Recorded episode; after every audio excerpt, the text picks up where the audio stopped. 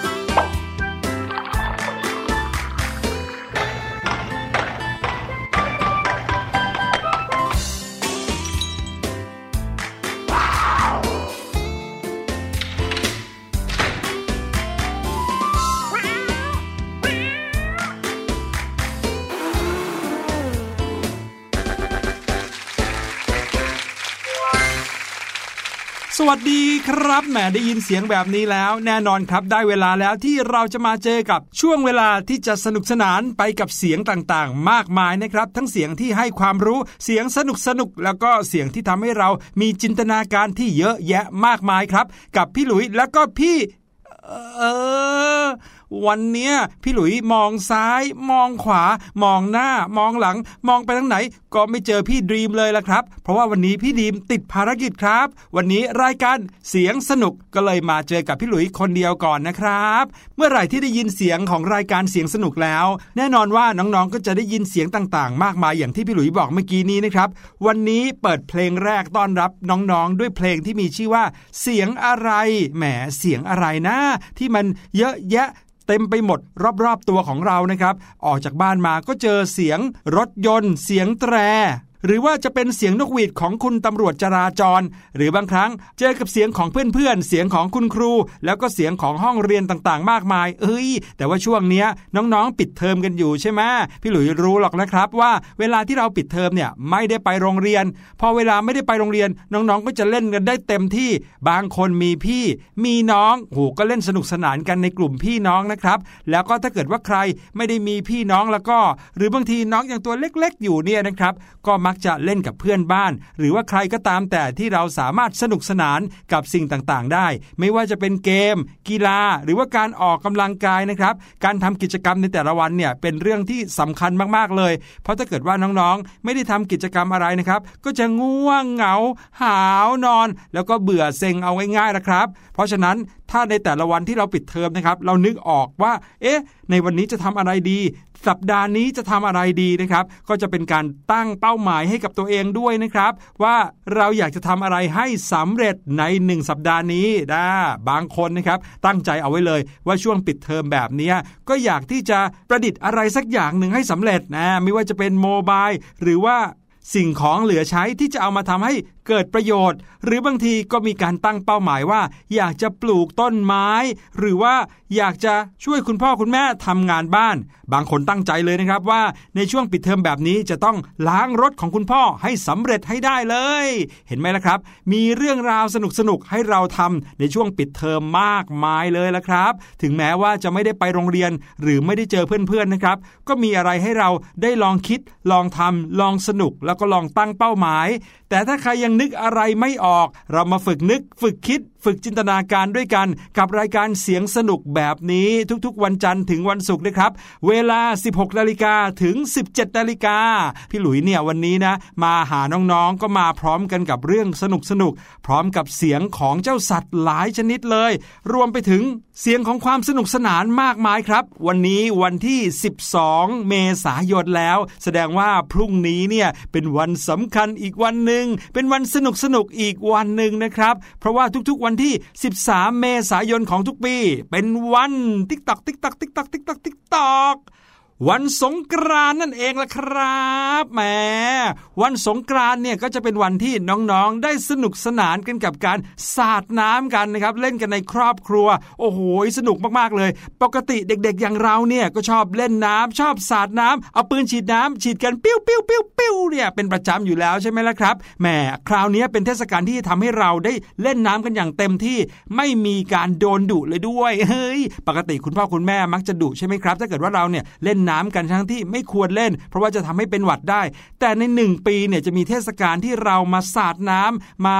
เล่นน้ำกันสนุกสนานอย่างนี้นะครับก็แค่ 1 วันหรือว่า 1 ช่วงเวลานะครับก็คือวันสงกรานนี่เองอะอะอะน้องๆครับ แต่อย่าเพิ่งคิดถึงความสนุกสนานอย่างเดียวนะครับ ในวันสงกรานเนี่ยยังเป็นวันสำคัญก็คือ เป็นวันขึ้นปีใหม่ของคนไทยครับ และในวันสงกรานนี้ก็ยังเป็นวันผู้สูงอายุ เป็นวันครอบครัวโอ้โหในช่วงนี้นะครับเป็นช่วงเวลาที่ทุกๆ คนจะได้อยู่กันพร้อมหน้าพร้อมตา แล้วเราเนี่ยก็จะได้แสดงความกตัญญูต่อผู้ใหญ่ ต่อคุณพ่อคุณแม่ คุณปู่คุณย่า คุณตาคุณยาย เอาพวงมาลัยไปกราบท่าน โอ้โห เป็นเรื่องที่น่ารักมากๆ แล้วเสร็จแล้วค่อยไปเล่นล่นสงกรานต์ค่อยไปเล่นน้ำกันก็ยังไม่สายเกินไปนะครับโอ้โห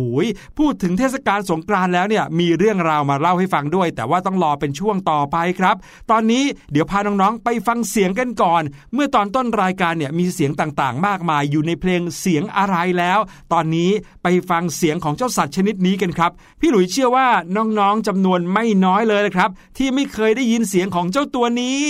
เอาเป็นว่าพี่หลุยเองเนี่ยนะก็แทบจะไม่เคยได้ยินมาก่อนเลยเหมือนกัน ถ้าไม่ได้ไปหามาให้น้องๆฟังนะ พี่หลุยก็ไม่เคยได้ยินเลยละครับ ว่าแต่จะเป็นเสียงของตัวอะไรนั้น ไปฟังเสียงนี้กันเลยดีกว่า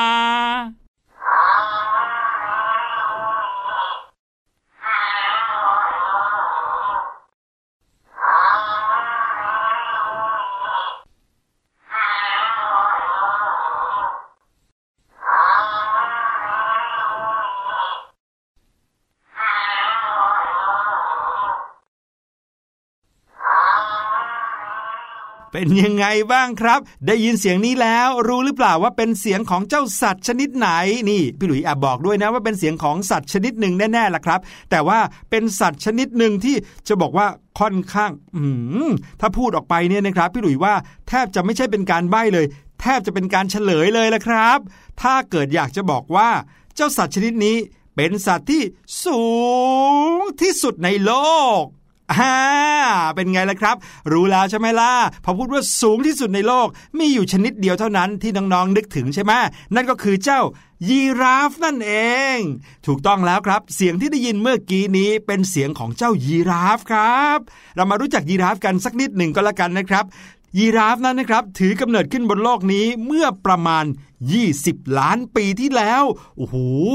ยีราฟเนี่ยถือเป็นสัตว์ดึกดำบรรเหมือนกันนะเนี่ย เมื่อก่อนนี้หน้าตาของยีราฟก็ไม่ได้หน้าตาเหมือนยีราฟทุกวันนี้หรอกนะครับ เมื่อก่อนนี้ตัวของมันก็ไม่ได้สูงขนาดนี้ คอของมันก็ไม่ได้ยาวมากขนาดนี้ครับ แต่ว่ามันจำเป็นที่จะต้องมีวิวัฒนาการเพื่อการอยู่รอดของมันครับ คอสูงยาวของมันนั้นนะครับ วิวัฒนาการให้ยาวขึ้นมาเรื่อยๆเรื่อยๆ พร้อม ๆ กันกับหัวใจของมันครับ ที่ต้องวิวัฒนาการเหมือนกัน ที่จะต้องให้แข็งแรงพอที่จะสูบฉีด สูบฉีดเลือดของมันเนี่ยนะครับ ไปเลี้ยงหัวของมันที่อยู่สูงสูงได้นะครับลองนึกภาพสิครับว่าหัวใจของน้องๆทุกๆคนเนี่ยสูบฉีดเลือดนะมันก็จะกลายเป็นเสียงเต้นของหัวใจใช่ไหมครับ แต่การสูบฉีดเลือดเนี่ยก็ต้องใช้แรงประมาณหนึ่งให้เลือดสามารถขึ้นไปเลี้ยงสมองของเราได้ เช่นเดียวกันครับ เจ้ายีราฟก็ต้องการเลือดขึ้นไปเลี้ยงสมองของมันเหมือนกัน แต่เพียงแต่ว่า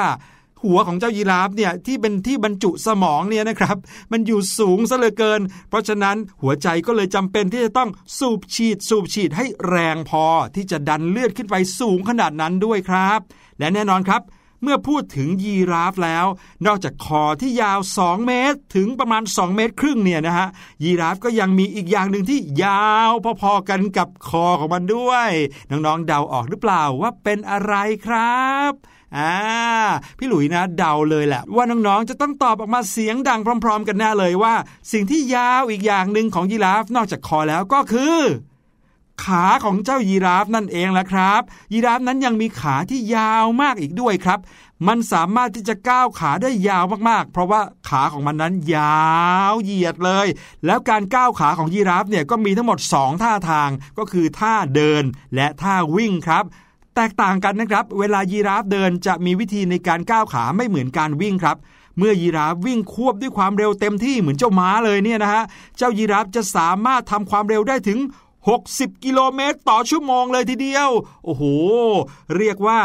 วิ่งไล่รถที่คุณพ่อขับได้อย่างเต็มที่เลยทีเดียวครับ โอ้โห สุดยอดจริง ๆ นะ เจ้ายีราฟขายาวตัวนี้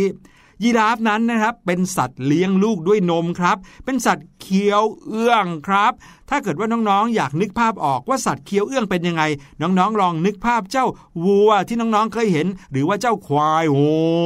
ที่น้องๆ เคยเห็นนะครับ ลักษณะของการเคี้ยวเอื้องก็คือ จะขยับกรามล่างไปซ้ายทีไปขวาที เขาก็จะขยับซ้ายขยับขวา ขยับซ้ายขยับขวาแบบนี้นะครับ เพื่อที่จะได้บดขยี้อาหารของเขา ซึ่งอาหารของเขานั้นก็คือพืพืชผักต่างๆ ครับ นี่แหละครับ ถึงเรียกว่าเป็นสัตว์ที่เคี้ยวเอื้อง มีลักษณะเด่นของเขาก็คือ เป็นสัตว์ที่ตัวสูง ขายาว ลำคอยาว และที่สำคัญนะครับ มีใครทราบบ้างหรือเปล่าว่า ยีราฟนั้นก็มีเขาเหมือนกันนะครับ เขาของยีราฟนั้นสูงขึ้นมานะครับ แต่ว่าไม่ได้แหลมคมเหมือนอย่างเขาของเจ้ากวางครับ ยีราฟนั้นมีเขาหนึ่งคู่นะครับ ตัวของยีราฟนั้นมีสีอะไรน้องๆรู้หรือเปล่า ไหนลองนั่งนึกตามพี่หลุยหน่อยสิครับว่ายีราฟนั้นมีสีอะไรกันแน่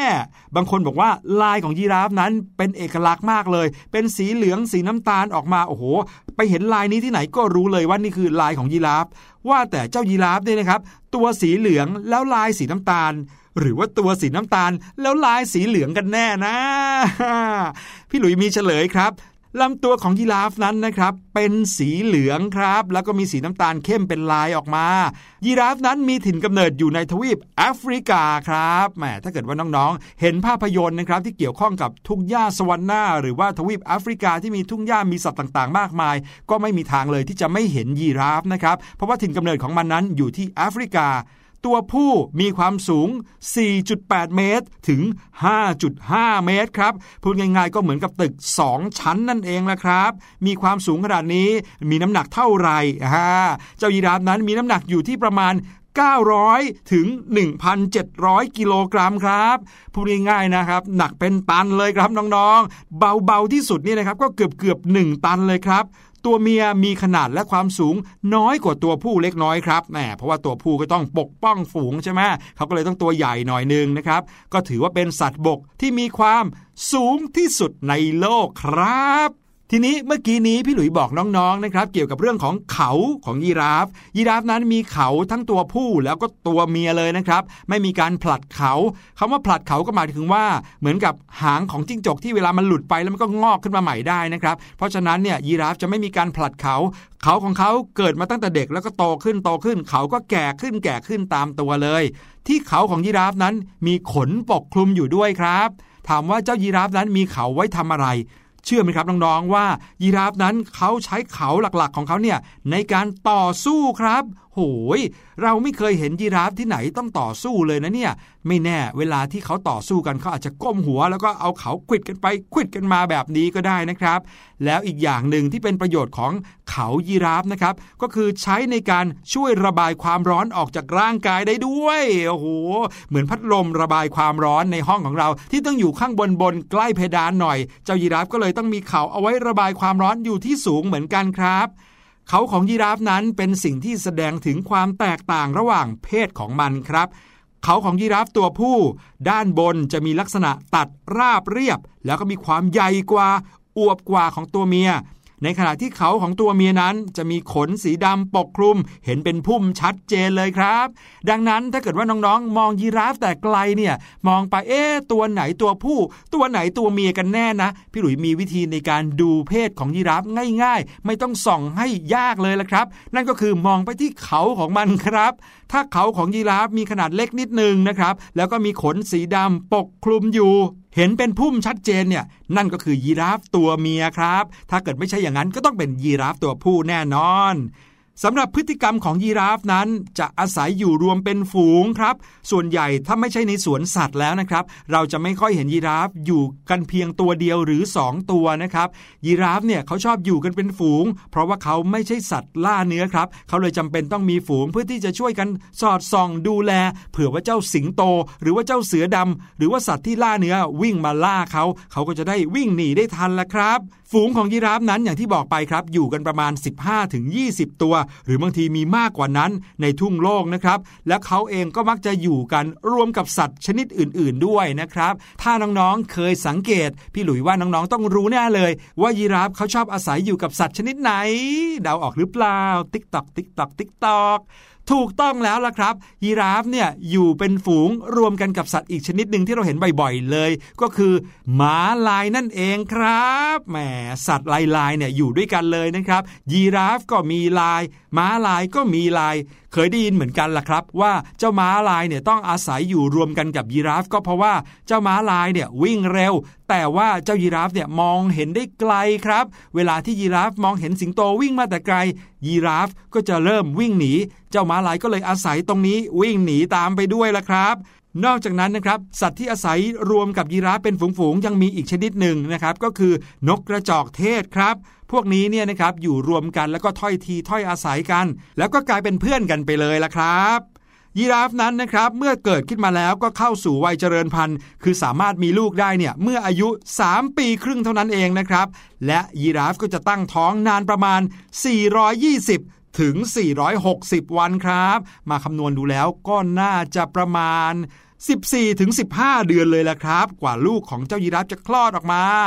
พอลูกยีราฟคลอดออกมาแล้วเนี่ยนะครับเขาก็ยังกินนมแม่อยู่นะครับยีราฟออกลูกเป็นตัวนะครับน้องๆไม่ได้ออกลูกเป็นไข่นะครับยีราฟออกลูกเป็นตัว พอออกมาปุ๊บอยู่ได้แป๊บหนึ่งนะครับเขาก็สามารถลุกขึ้นยืนแล้วก็เดินได้แล้ว แต่ยังต้องกินนมแม่อยู่ครับ แล้วก็จะหย่านมก็คือเลิกกินหยุดกินนมแม่ เมื่ออายุได้ 10 เดือนครับ แต่ถ้ามีคนถามว่ายีราฟจะวิ่งได้ภายในเวลากี่วันตั้งแต่เกิดมา จะบอกว่ายีราฟใช้เวลาอยู่ภายใต้การดูแลของแม่ของเขาเนี่ยเพียงแค่ไม่เกิน 2-3 วันครับ มันก็วิ่งได้แล้วโอ้โหแทบจะวิ่งไปไหนไกลได้เลยแหละครับ แต่ว่าเจ้าแม่และพ่อของยีราฟก็จะต้องคอยดูแลลูกๆ ไม่ให้วิ่งไปไหนไกลเกินไปครับ เพราะไม่อย่างนั้นอาจจะเป็นอันตรายแก่เจ้ายีราฟตัวลูกได้ละครับยีราฟตัวเมียนั้นนะครับมีเต้านมทั้งหมด 4 เต้านะครับ เอาไว้ให้ยีราฟเด็กๆ กินรวมกันได้ถึง 4 ตัวด้วยกันครับ สำหรับอายุไขของยีราฟนะครับมีเฉลี่ยอยู่ที่ประมาณ 20-30 ปีครับอายุของยีราฟนั้นคล้ายๆ ใกล้เคียงกับอายุของเจ้าม้าเลย อายุไม่ค่อยนานมากเท่าไหร่นะครับแต่ถ้าเกิดบรรดาสัตว์ด้วยกันก็ถือว่านานพอสมควรครับ20-30 ปีเนี่ยนานเทียบเท่ากับคนประมาณอายุ 90-100 ปีเลยละครับสำหรับการสื่อสารของยีราฟนั้นนะครับมันจะสื่อสารกันด้วยเสียงต่างๆ ไม่ว่าจะเป็นเสียงผิวปากวิววิววิวหรือว่าเสียงพึมพำเสียง ลมหายใจฟูฟูแบบนี้นะครับหรือว่าเสียงคลืดคลาดในลำคอของเขา เขาก็จะสามารถสื่อสารกันด้วยเสียงแบบนี้ แต่เขาไม่มีคำพูดกันนะครับ กลางคืนเขาจะส่งเสียงครางต่ำๆครับ เพื่อให้ยีราฟด้วยกันนั้นสามารถที่จะสื่อสารกันได้ว่าตอนนี้เรายังอยู่กันตรงนี้ยังไม่มีอันตรายที่ไหนนะมาพูดถึงอาหารของยีราฟกันบ้างนะครับ ยีราฟเนี่ยถึงแม้ว่าเขาจะเป็นสัตว์กินพืช เป็นสัตว์เคี้ยวเอื้อง แต่เขาก็ไม่ได้ชอบกินหญ้านะครับ ถึงแม้น้องๆ อาจจะเคยเห็นเขาก้มหัวลงกลางขาออกนะครับ แล้วก็ก้มหัวลงมากินหญ้าที่พื้น หรือว่ามากินน้ำที่บ่อน้ำได้บ้าง แต่จริง ๆ แล้ว อาหารโปรดของเจ้ายีราฟเนี่ยก็คือใบไม้มากกว่าครับ แถมยังต้องเป็นใบไม้ที่อยู่บนต้นสูงๆที่อยู่บนปลายยอดสูงๆด้วยนะครับ เพราะว่ามีแต่ยีราฟเท่านั้นที่คว้ามากินได้ละครับเขาก็เลยชอบใบไม้มากเป็นพิเศษ และที่สำคัญนะครับ เรื่องราวของยีราฟเนี่ยพี่หลุยขอจบลงตรงที่ว่า ตอนนี้นะครับยีราฟในโลกนี้มีจำนวนไม่มากแล้วละครับส่วนใหญ่ก็อยู่ในสวนสัตว์ แล้วก็ไปอยู่ที่ทวีปแอฟริกาอย่างเดียวเลย ถ้าเกิดว่าเป็นสัตว์ที่อยู่อิสระตามธรรมชาตินะครับ แล้วก็จำนวนก็เหลือน้อยมาก แทบจะสูญพันธ์แล้ว ถ้าน้องๆไปเห็นยีราฟที่ไหน ก็อย่าไปแกล้ง อย่าไปทำร้ายเขานะครับ เพราะว่าเขาเหลือน้อยแล้ว อนาคตอาจจะไม่มียีราฟให้เราเห็นแล้วก็ได้ ถ้าเกิดว่าเขาค่อยๆสูญพันธ์ไปจนหมดเกลี้ยงเลย ตอนนี้บรรดาผู้ใหญ่ทั้งหลายก็กำลังพยายามที่จะดูแลรักษาเจ้ายีราฟให้ยังคงอยู่ แล้วก็สืบพันธุ์กันได้ต่อไปจะได้มียีราฟต่อไปนานๆยังไงล่ะครับ นั่นก็คือเรื่องราวของยีราฟนะครับที่เอามาฝากน้องๆในช่วงนี้ เดี๋ยวเราไปพักฟังเพลงยีราฟกันหน่อยดีกว่าแหม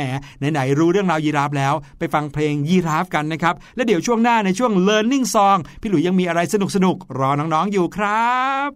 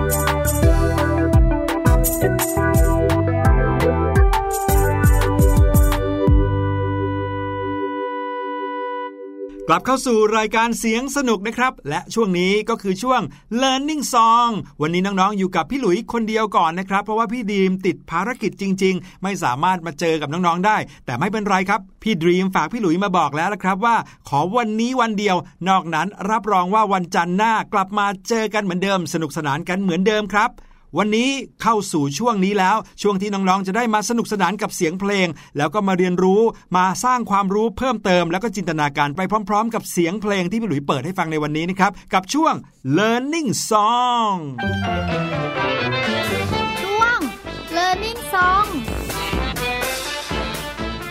ดันทดันทดันช่วง Learning Song ในวันนี้เนี่ยนะครับ พี่หลุยก็จะพามาฟังเพลงที่เกี่ยวข้องกับเทศกาลที่จะเกิดขึ้นในวันพรุ่งนี้แล้ว วันขึ้นปีใหม่ของไทย หรือว่าวันสงกรานนั่นเอง วันสงกรานมีเพลงอะไรที่เกี่ยวข้องบ้างนะ หรือว่าน้องๆเคยได้ยินเพลงอะไรที่พูดถึงวันสงกรานบ้าง วันนี้พี่หลุยมีมาเปิดให้ฟังครับ กับเพลงนี้เป็นเพลงที่น่าจะเคยได้ยินกันตามสถานที่ต่างๆ เพราะว่าเปิดกันเยอะเหลือเกิน วันนี้เอามาเปิดในเสียงสนุกแล้วกับเพลงนี้ครับรำวงเริงสงกรานต์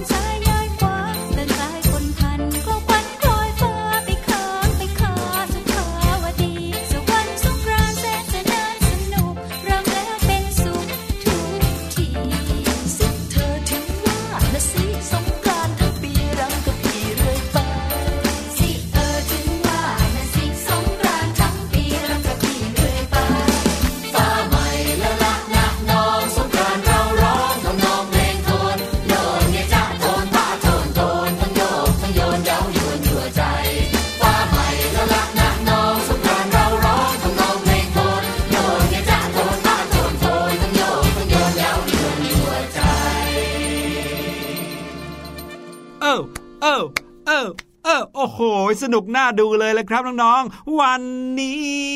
เป็นวันสงกรานต์เอ้ยไม่ใช่ พรุ่งนี้ เป็นวันสงกรานต์พรุ่งนี้เป็นวันที่ 13 เมษายนแล้วครับ แถมยังเป็นวันเสาร์เราอาจจะไม่ได้เจอกันนะครับ แต่ว่าน้องๆ น่าจะได้ไปสนุกสนานกับการเล่นสาดน้ำและได้ไปแสดงความกตัญญูต่อคุณพ่อคุณแม่ ในการกราบท่านนะครับ แล้วก็รดน้ำดำหัวผู้หลักผู้ใหญ่ด้วย โอ้โห เป็นสิ่งที่เด็กๆ อย่างเรา สมควรทำเป็นอย่างยิ่ง ส่วนพี่หลุยเองนะครับก็คงจะต้องไปกราบคุณพ่อ กราบคุณแม่ เอาพวงมาลัยสวยๆนะครับไปกราบท่าน แล้วก็รดน้ำที่มือของท่าน บอกท่านว่าเรารักท่านมากแค่ไหนครับ แน่นอนครับมาฟังเพลงรำวงเริงสงการกันแล้วเนี่ยนะครับ พี่หลุยก็คงจะต้องมีเรื่องราวของวันสงกรานมาเล่าให้น้องๆฟังกันหน่อยครับเรื่องราวของวันสงกรานนั้นเป็นเรื่องราวที่โอ้โหมีมาเป็นประเพณียาวนานมาก มากซะจนต้องบอกว่า เราเองเนี่ยนะครับอาจจะเคยเจอกับวันสงกรารมาก่อนแล้วเมื่อชาติที่แล้วก็ได้ครับ ยาวนานจริงๆนะครับแถมประเพณีวันสงกรานนั้นไม่ใช่ประเพณีของประเทศไทยเพียงอย่างเดียวเท่านั้นนะครับ เป็นประเพณีของไทย ลาว กัมพูชาพม่าเรียกได้ว่าในกลุ่มเอเชียอาคเนย์นะครับถ้ามองแผนที่แล้วประเทศที่เป็นประเทศเพื่อนบ้านเราในแถบนี้ ก็มีประเพณีสงกรานต์กันทั้งนั้นเลยนะครับรวมไปถึงบรรดาชนกลุ่มน้อยต่างๆ ที่อยู่ตามขอบขอบของประเทศด้วยครับ บางทีนะครับ ยาวไปถึงประเทศศรีลังกาเลย ก็มีกลิ่นอายของประเพณีคล้ายๆ กับสงกรานต์แบบนี้ด้วยเหมือนกันครับ มีการสันนิษฐานกันว่าประเพณีสงกรานนั้นนะครับ ได้รับวัฒนธรรมมาจากเทศกาลโฮลีในอินเดียครับโอ้โห มาจากอินเดียเลยนะเนี่ย แต่ว่าเทศกาลโฮลีนั้นจะใช้การสาดสีกันแทนครับ โอ้เขาจะสาดสีต่างๆ มากมายเป็นผงๆเนี่ยนะ สาดสีใส่กัน เมืองจะเต็มไปด้วยสีสันไปหมดเลย พี่หลุยเคยเห็นภาพเหมือนกันนะครับ แล้วเขาก็จะมีการจัดเทศกาลนี้ทุกๆ วันแรมหนึ่งข้ามเดือน 4 ซึ่งก็คือเดือนมีนาคมครับ ส่วนคำว่าสงกรานนั้นนะครับ เป็นคำในภาษาสันสกฤตที่หมายถึงการเคลื่อนย้าย หรือการเปลี่ยนแปลงนั่นเองนะครับ โดยเป็นการเปรียบเทียบถึงการเคลื่อนย้ายการประทับในจักรราศี หมายความว่าจักรราศีหรือว่าทางโหราศาสตร์เนี่ยมันมีการเปลี่ยนแปลงเดือน เปลี่ยนแปลงช่วงเวลานะครับ ก็เลยใช้คำว่าสงกรานเป็นการเคลื่อนเข้าสู่ปีใหม่ ตามความเชื่อของไทย และบางประเทศในแถบเอเชียตะวันออกเฉียงใต้ครับ ประเพณีสงกรานนั้นมีสืบทอดกันมาตั้งแต่โบราณ คู่กันกับเทศกาลตรุษนะครับ จึงมักเรียกรวมกันว่าประเพณีตรุษสงกรานครับ หมายถึงการส่งท้ายปีเก่าต้อนรับปีใหม่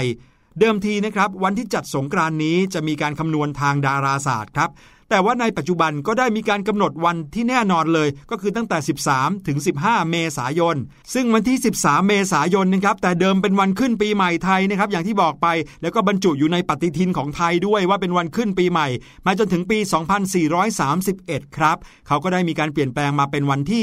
1 เมษายนนะครับแล้วก็ใช้ 1 เมษายนเป็นวันขึ้นปีใหม่ ไปจนถึงปี พศ 2483 ครับโอ้ยหลายสิบปีมาแล้วนะครับบางทีอาจจะเป็นช่วงเวลาเกิดของคุณปู่คุณย่าของบางคนนะครับ และในปี 2483 นี่เองแหละครับ ที่เขามีการประกาศใหม่ว่าให้ใช้วันที่ 1 มกราคมไปเป็นวันขึ้นปีใหม่ มันจะได้สอดคล้องกันกับประเทศอื่น ๆ ที่เป็นสากลทั่วโลกนะครับ เขาก็เลยเริ่มให้วันที่ 1 มกราคม ปี พศ 2484 เป็นวันขึ้นปีใหม่ตั้งแต่นั้นเป็นต้นมานะครับ แต่พูดถึงวันปีใหม่ของไทยแล้ว เราก็ยังคงยึดถืออวันสงกรานต์13 เมษายนนี่แหละครับ เป็นวันขึ้นปีใหม่มาเรื่อย ๆ นะครับ แล้ววันที่ 14 เมษายนถัดกันมาอีกหนึ่งวัน ยังเป็นวันครอบครัวอีกด้วยละครับ ประเพณีไทยเดิมนั้นถือว่าวันสงกรานนั้นเป็นวันขึ้นปีใหม่ ดังนั้นเนี่ยก็จะมีการละเล่น การรื่นเริงต่างๆ มีการรดน้ำดำหัวให้กับผู้หลักผู้ใหญ่นะครับ โดยเฉพาะหนุ่มๆสาวๆเนี่ยเขาก็จะสนุกกันเต็มที่เลยเด็ก ๆ อย่างเราก็เล่นสาดน้ำกันอย่าง โอ้โหเต็มที่ไปเลยนะครับ แต่ว่าสิ่งสำคัญที่สุดนะครับอย่างที่บอกก็คือการได้รดน้ำดำหัวนะครับได้เอาน้ำใส่ขันนะครับแล้วก็ไปรดใส่มือของคุณปู่คุณย่าคุณตาคุณยาย คุณพ่อคุณแม่ แล้วก็ขอพรท่านนะครับ เป็นการแสดงความกระตัญญูของเด็กๆอย่างเราด้วยนะครับ นอกจากนั้นยังมีการละเล่นนะครับ โบราณที่เขาเล่นกันในวันสงกรานต์นะครับ อย่างเช่น การเล่นซาบ้านะครับหรือว่าการละเล่นไทยอีกหลายอย่างเลย ที่เขาถือเป็นเทศกาลที่จะเอามาเล่นกัน ถ้าน้องๆได้ไปเที่ยวตามสถานที่ต่างๆ ที่เขามีการจัดงานย้อนยุคเนี่ยน้องๆก็จะได้เห็นการละเล่นแบบนี้ด้วยเหมือนกันนะครับ กิจกรรมในวันสงกรานต์นั้นนอกจากการสาดน้ำนอกจากการรดน้ำดำหัวแล้วนะครับยังมีการส่งน้ำพระครับ ถ้าน้องๆไปที่วัดเขาก็จะมีพระพุทธรูปนะครับออกมาให้น้องๆ ได้รดน้ำพระพุทธรูปแล้วก็ขอพรกัน หรือการทำบุญตักบาตรนะครับ ถือว่าเป็นการสร้างบุญสร้างกุศลให้กับตัวเองให้กับครอบครัว แล้วก็อุทิศส่วนกุศลนั้นให้กับผู้ที่ล่วงลับไปแล้วแหมเป็นโอกาสดีๆ ที่จะได้ทำแต่สิ่งดีๆ จริง ๆ เลยนะครับ นอกจากนั้นบางคนก็จะเลือกปล่อยนกปล่อยปลานะครับหรือว่าทำอะไรที่เป็นสิ่งดีๆ ในวันขึ้นปีใหม่ไทยอย่างวันสงกรานต์ด้วยนะครับ อีกอันหนึงที่ถือเป็นกิจกรรมนะครับเป็นประเพณีที่มีมาแต่โบราณ เดี๋ยวนี้อาจจะหาได้ยากแล้วนะครับก็คือการขนทรายเข้าวัดครับ เมื่อก่อนนี้เนี่ยการขนทรายเข้าวัดถือเป็นเรื่องบุญอย่างหนึ่งเลยนะครับ เพราะว่าจะสร้างวัดได้ก็ต้องมีการเอาทรายเอาดินเอาหินมาประกอบกันใช่ไหมครับเอามาสร้างวัด แล้วในวัดก็ไม่ค่อยมีทรายครับเขาก็เลยมีการขนทรายจากนอกวัดเนี่ยมาเข้าในวัดถือเป็นการร่วมกันสร้างวัดสร้างโบสถ์นั่นเอง แต่ประเพณีนี้ก็ยังคงมีมาต่อเนื่องนะครับ แล้วก็ในหลาย ๆ จังหวัดที่อยู่ห่างไกลก็ยังมีประเพณีขนทรายเข้าวัดนี้อยู่นะครับ บางทีมีการก่อกองทราย ประกวดการก่อกองทรายขึ้นมาให้เป็นรูปร่างเป็นเจดีย์สวยงามเยอะแยะไปหมดเลย โอ้โห พูดถึงแล้วนะครับ ก็อยากให้ถึงวันสงกรานต์วันพรุ่งนี้เร็วๆเลยละครับ อยากจะเห็นว่ามีอะไรสนุกๆรออยู่บ้างเอาละครับ พี่หลุยจะอดใจไม่ไหวแล้ว ตอนนี้พาน้องๆไปฟังเพลงกันก่อนนะครับ พักกันสักครู่ มีเพลงเพราะๆให้ฟัง 2 เพลง และเดี๋ยวช่วงหน้ากลับมานะครับ ยังมีเรื่องราวสนุกๆ ในช่วงเสียงแสนสนุกครับ สบัดจินตนาการ สนุกกับเสียง เสริมสร้างความรู้ในรายการ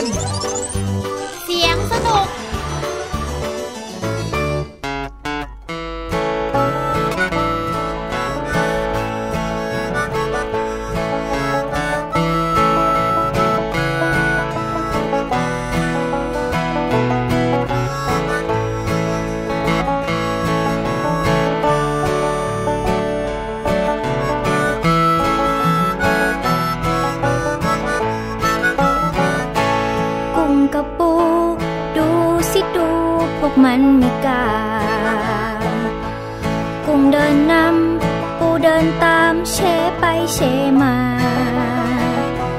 พบเจ้าเต่ากำลังต้วมเตี้ยมมา เต่าบอกว่า มาสิมาเราไปด้วยกัน กุ้งกับปู ดูสิดูขามันมา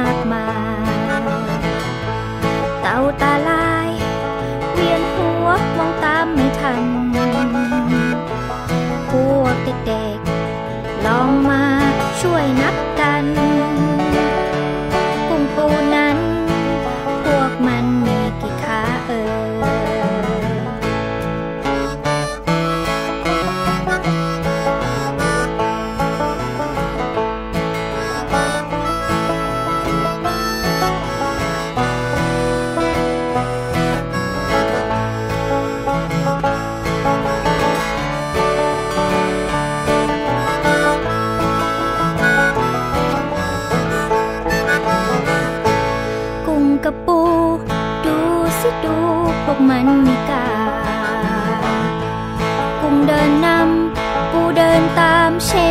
เชมา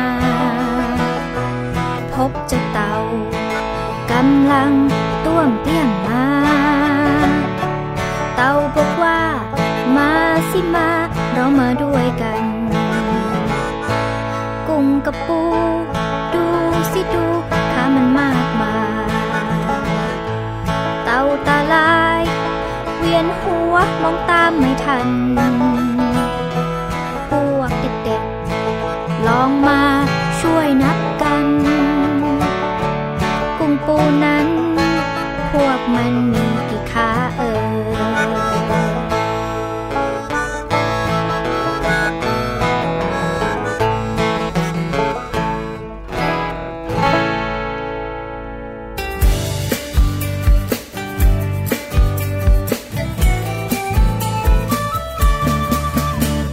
อ็มมัวแต่ก้มแต่มอง เอ็มมัวแต่ก้มแต่มอง สายตาเราจะเสียหรือเปล่า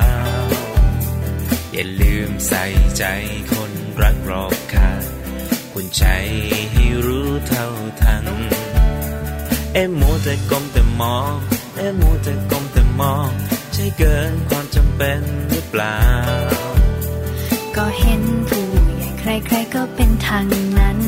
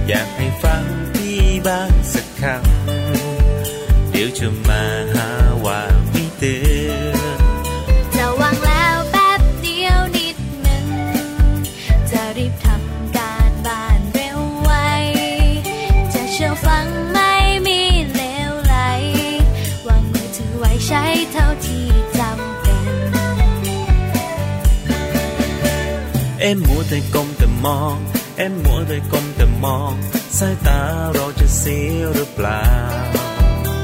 อย่าลืมใส่ใจคนรักรอบค่าคุณใจให้รู้เท่าทัน เอ็มโมแต่กลมแต่มอง เอ็มโมแต่กลมแต่มอง ใช่เกินความจำเป็นหรือเปล่า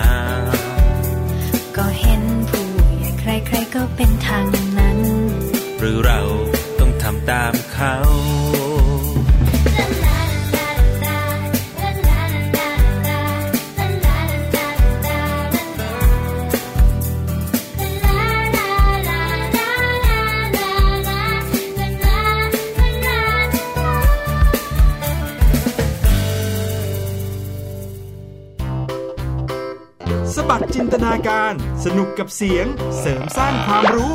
ในรายการ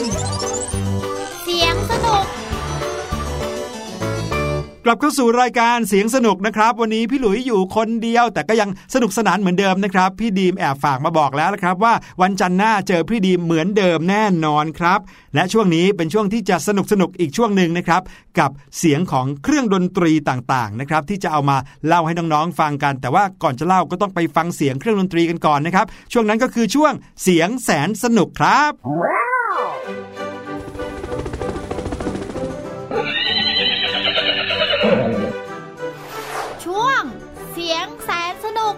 Bye. ช่วงเสียงแสนสนุกในวันนี้นะครับ จริง ๆ น่าจะให้น้องๆ ฟังเพลงกลองยาวนะครับ เหมือนอย่างที่ฟังไปเมื่อวานนี้ เพราะว่าเป็นวันที่เตรียมตัวเข้าสู่การเล่นสงกรานสนุกสนานนะครับ แต่ไหนๆเมื่อวานฟังอะไรสนุกๆไปแล้ว วันนี้เรามาฟังเสียงเครื่องดนตรีไทยอีกหนึ่งชนิดนะครับที่เป็นเสียงที่โดดเด่นมาก แต่ว่าออกจะเรียบร้อยสักนิดหนึ่งนะครับเผื่อว่าน้องๆจะได้ใจเย็นๆแล้วก็เรียบร้อย ให้คุณพ่อคุณแม่ไม่หนักใจกันมากขึ้นสักนิดหนึ่งนะครับ นั่นก็คือเสียงของสิ่งนี้ไปฟังกันเลยเลยครับ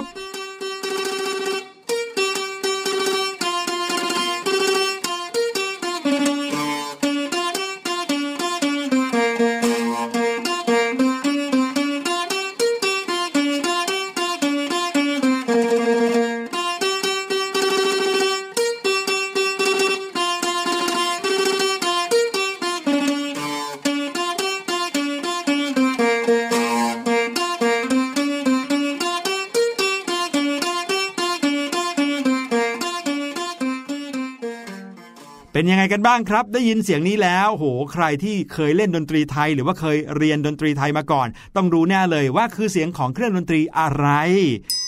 ใช่แล้วละครับ นั่นคือเสียงดนตรีที่มาจากเครื่องเล่นจักเข้ครับอุ้ยชื่อน่ากลัวจังเลยจักเข้ไม่ใช่จระเข้นะครับน้องๆ อันนี้เนี่ยไปเล่นได้ไม่โดนกัดไม่โดนกินนะครับ จะเข้นั้นเป็นเครื่องดนตรีไทยประเภทเครื่องดีดครับ มี 3 สายแล้วก็ได้รับอิทธิพลมาจากมอญหรือว่าพม่านั่นเอง ได้มีการปรับปรุงแก้ไขมาจากพินนะครับหรือว่ากระจับปีที่เขามี 4 สายครับนำมาวางดีดกับพื้นเพื่อความสะดวก มีประวัติแล้วก็มีหลักฐานครั้งแรกในสมัยกรุงศรีอยุธยาครับจะเข้นี้ได้นำเข้าร่วมบรรเลงเป็นเครื่องนำอยู่ในวงมโหรี คู่กับกระจับปีในสมัยรัชกาลที่ 2 เลยนะครับ เนื่องจากมีผู้ที่นิยมเล่นจะเข้กันมากขึ้นมากขึ้นมากขึ้นเรื่อยๆทำให้เครื่องดนตรีอีกชิ้นหนึ่งที่เล่นคู่กันอย่างกระจับปีเนี่ยค่อยๆ หายไปในที่สุดนะครับเนื่องจากหาคนเล่นได้น้อยมาก ตัวจะเข้นั้นนะครับทำเป็น 2 ตอนก็คือตอนหัวแล้วก็ตอนหางอุ้ยเหมือนจระเข้เลยนะครับโดยลักษณะทางตอนหัวนั้นจะเป็นกระพุ้งขนาดใหญ่ๆนะครับทำด้วยไม้แก่นขนุน หนาประมาณ 12เซนติเมตรครับยาวประมาณ 52เซนติเมตร แล้วก็มีความกว้างประมาณ 12 เซนติเมตรเหมือนกันครับ ท่อนหัวและท่อนหางนั้นขุดเป็นโพรงไปตลอดตอนเลย รวมทั้งสิ้นก็มีความยาวประมาณ130ถึง132เซนติเมตรโอ้โห ถ้าเกิดว่าตั้งขึ้นมาเนี่ยตัวสูงเท่าเด็ก ๆ เหมือนกันนะเนี่ย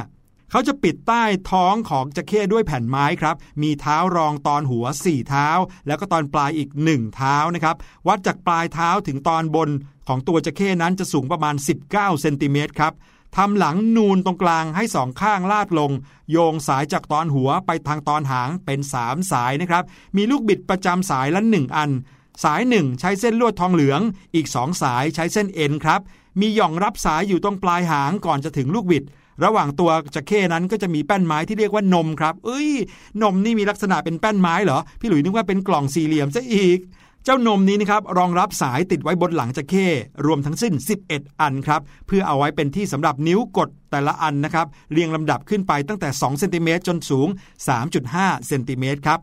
เวลาที่เราจะบรรเลงจะเข้เนี่ยนะครับ เราก็ต้องใช้วิธีการดีดนะครับ ดีดด้วยไม้ดีดนะครับ ไม้ดีดนี้จะมีลักษณะกลมปลายแหลมทำด้วยงาช้างหรือว่ากระดูกสัตว์นะครับ มีการเคียนหรือว่าผูกเอาไว้ด้วยเส้นได้สำหรับพันติดกับปลายนิ้วชี้ข้างขวาของผู้ที่ดีดครับ แล้วก็ใช้นิ้วหัวแม่มือกับนิ้วกลาง ช่วยกันจับให้มีกำลังนะครับในการดีด เวลาแกว่งมือสายไปมานะครับก็จะทำให้เกิดเสียงนะครับ เพราะว่าเจ้ากระดูกสัตว์นี้ก็จะเอาไปโดนกับสายของจะเข้แล้วก็ทำให้เกิดเสียงขึ้นมานะครับแล้วก็สัมพันธ์กับมือข้างซ้ายที่กดสายอยู่ด้วยเหมือนกัน คล้ายๆ กับการเล่นกีตาร์เลยแหละครับทีนี้สิ่งที่ทำให้เกิดเสียงของเจ้าเข้ก็คือสายใช่ไหมครับ สายที่มี 3 สายนั้นมีความโดดเด่นครับ สายที่อยู่ทางด้านนอกสุดของเจ้าเข้มีชื่อเรียกว่าสายเอกทำมาจากไหมหรือว่าเส้นเอ็น สายเปล่าเป็นเสียงโด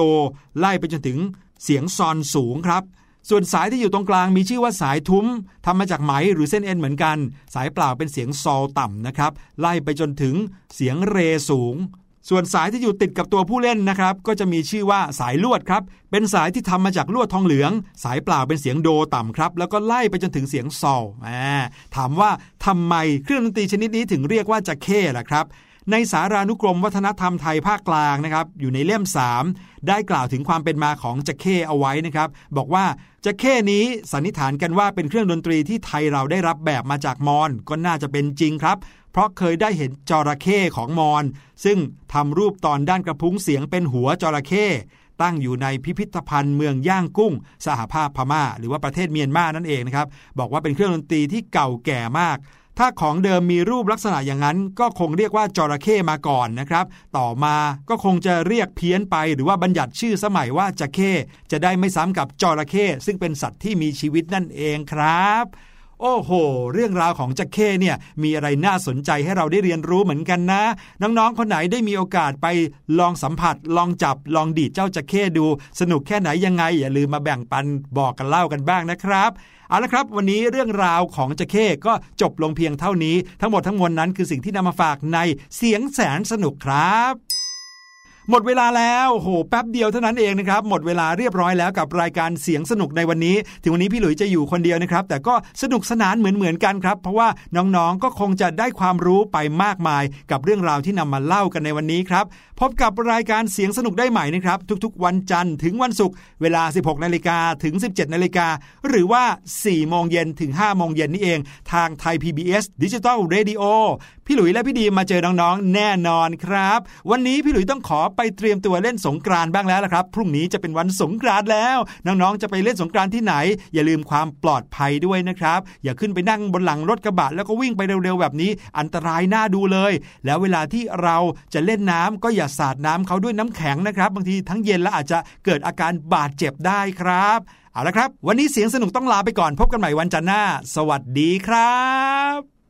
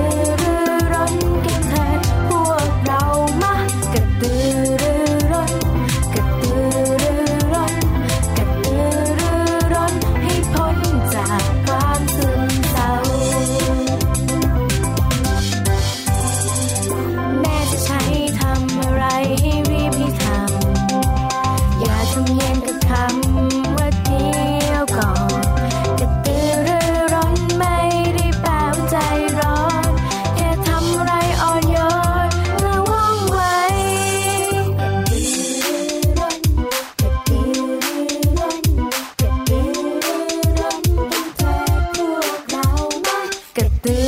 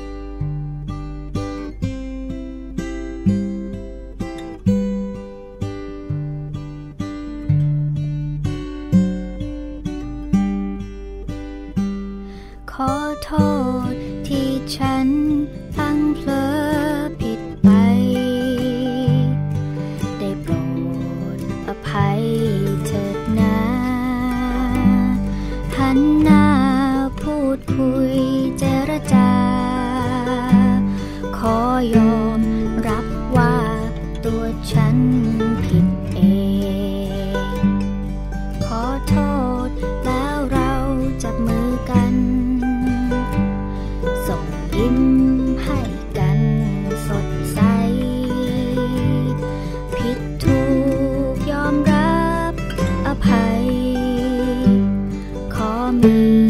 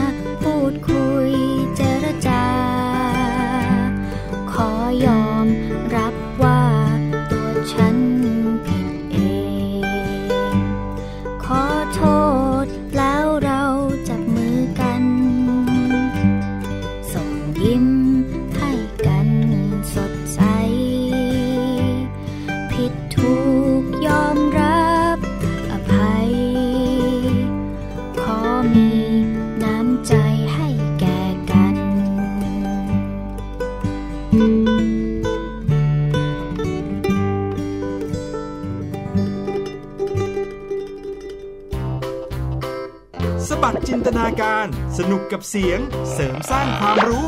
ในรายการ